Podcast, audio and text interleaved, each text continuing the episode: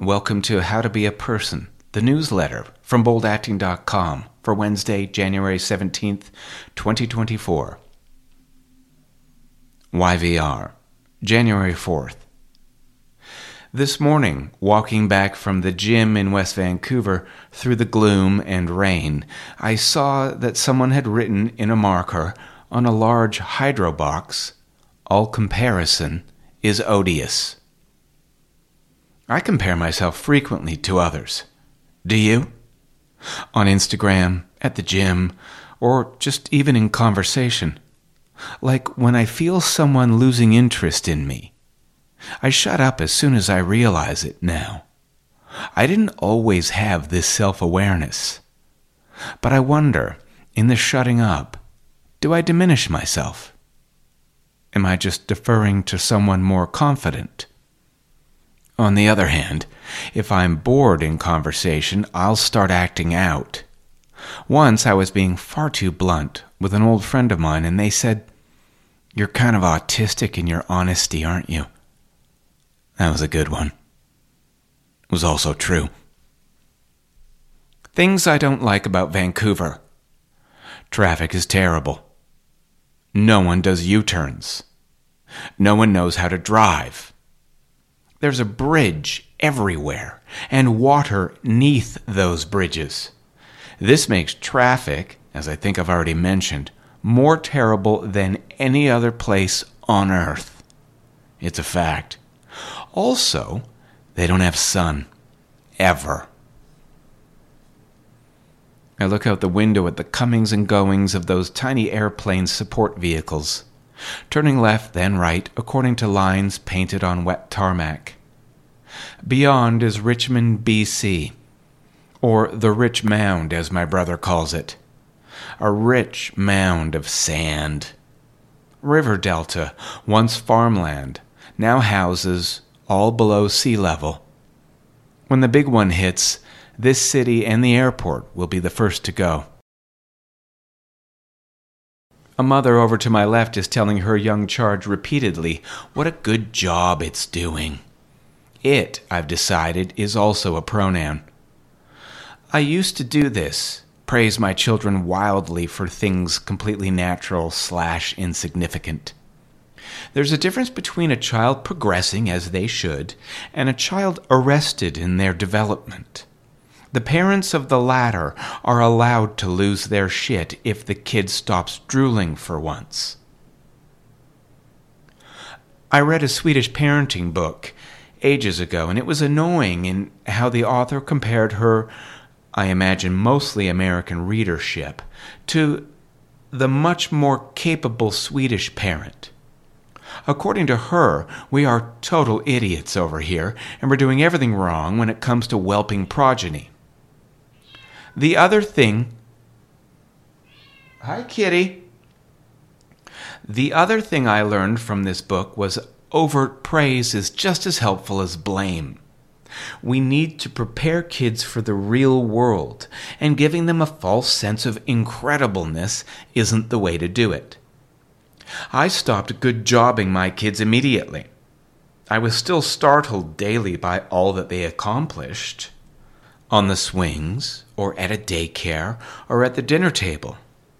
With the first child, at least, it's a fucking miracle when they stop shitting themselves, or eat more of their pre masticated slop than they mash into that weary high chair. But you push down the effusiveness just like in my family, you do with emotions. There's an old dad in front of me, or a young granddad. He's three steps behind the kids. He's French. The kids are adorable. He'll be 70 when the girl is 20.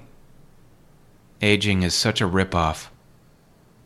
At the gym, I saw a man my age or close to it, and he looked like a million bucks so lean and muscular. I compared myself. I wanted to ask him how he did it, but I didn't because I knew the answer would be so unsatisfying. I only drink smoothies made of boiled chicken and kale, and I work out twice a day, seven days a week, he'd say, and then he'd continue to want to talk about his exercise regiment well into the night, and I'd put my hand up finally to stop him, and then I'd call an Uber, and on the way home I'd be looking out the window and I'd think, that's the biggest drawback to people with ab muscles is they always want to talk about their ab muscles. And how did I end up back at his place? The final boarding call is made before boarding had even started. I approach the gate personnel. Was that the final call for boarding? Can I please see your boarding pass, sir? No, I know what my boarding pass says. Do you know what the announcer lady just broadcasted to gate B27? Oh, I pressed the wrong button. Boarding will begin soon. Terrific. My confidence is restored.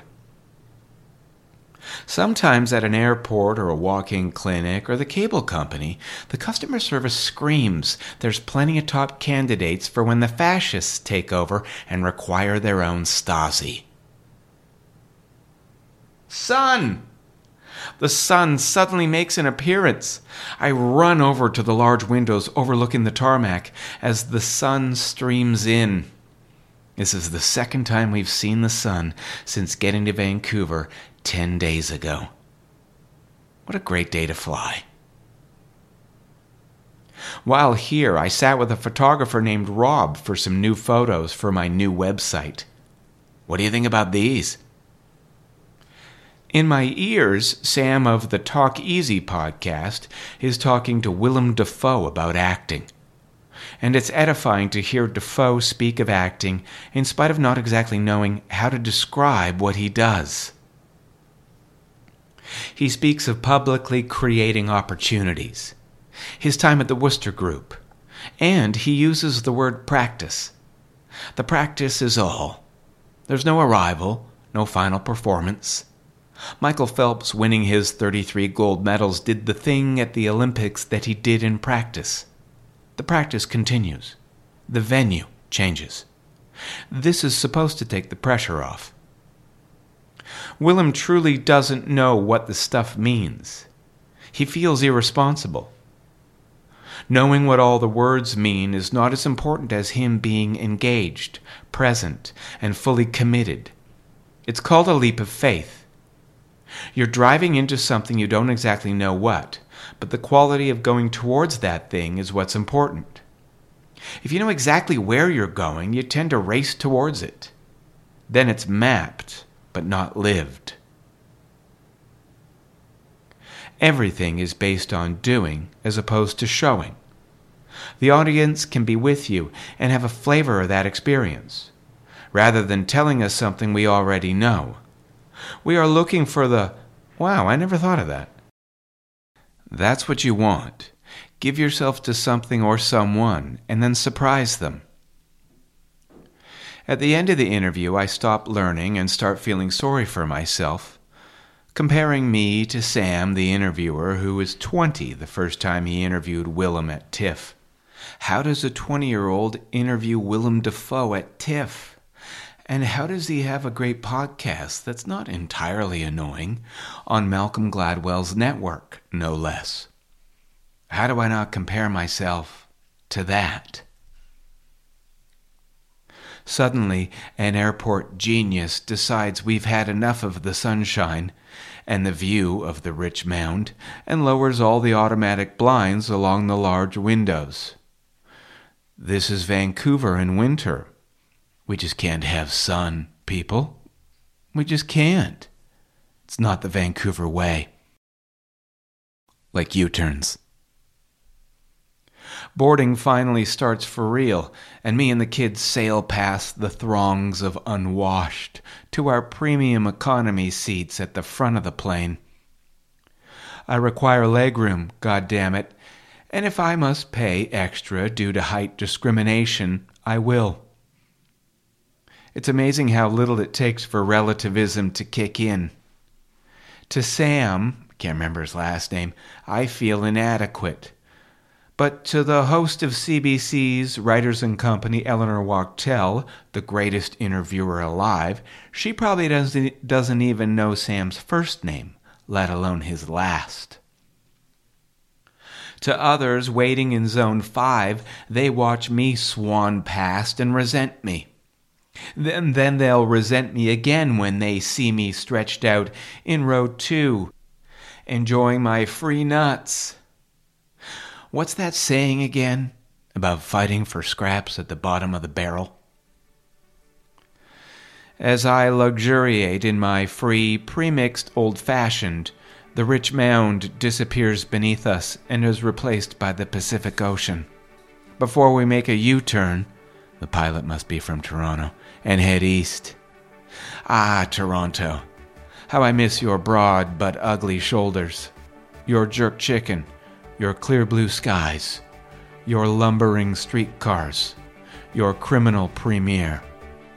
I shall soon be in your cold, dark embrace once more let the odious comparisons to New York City begin.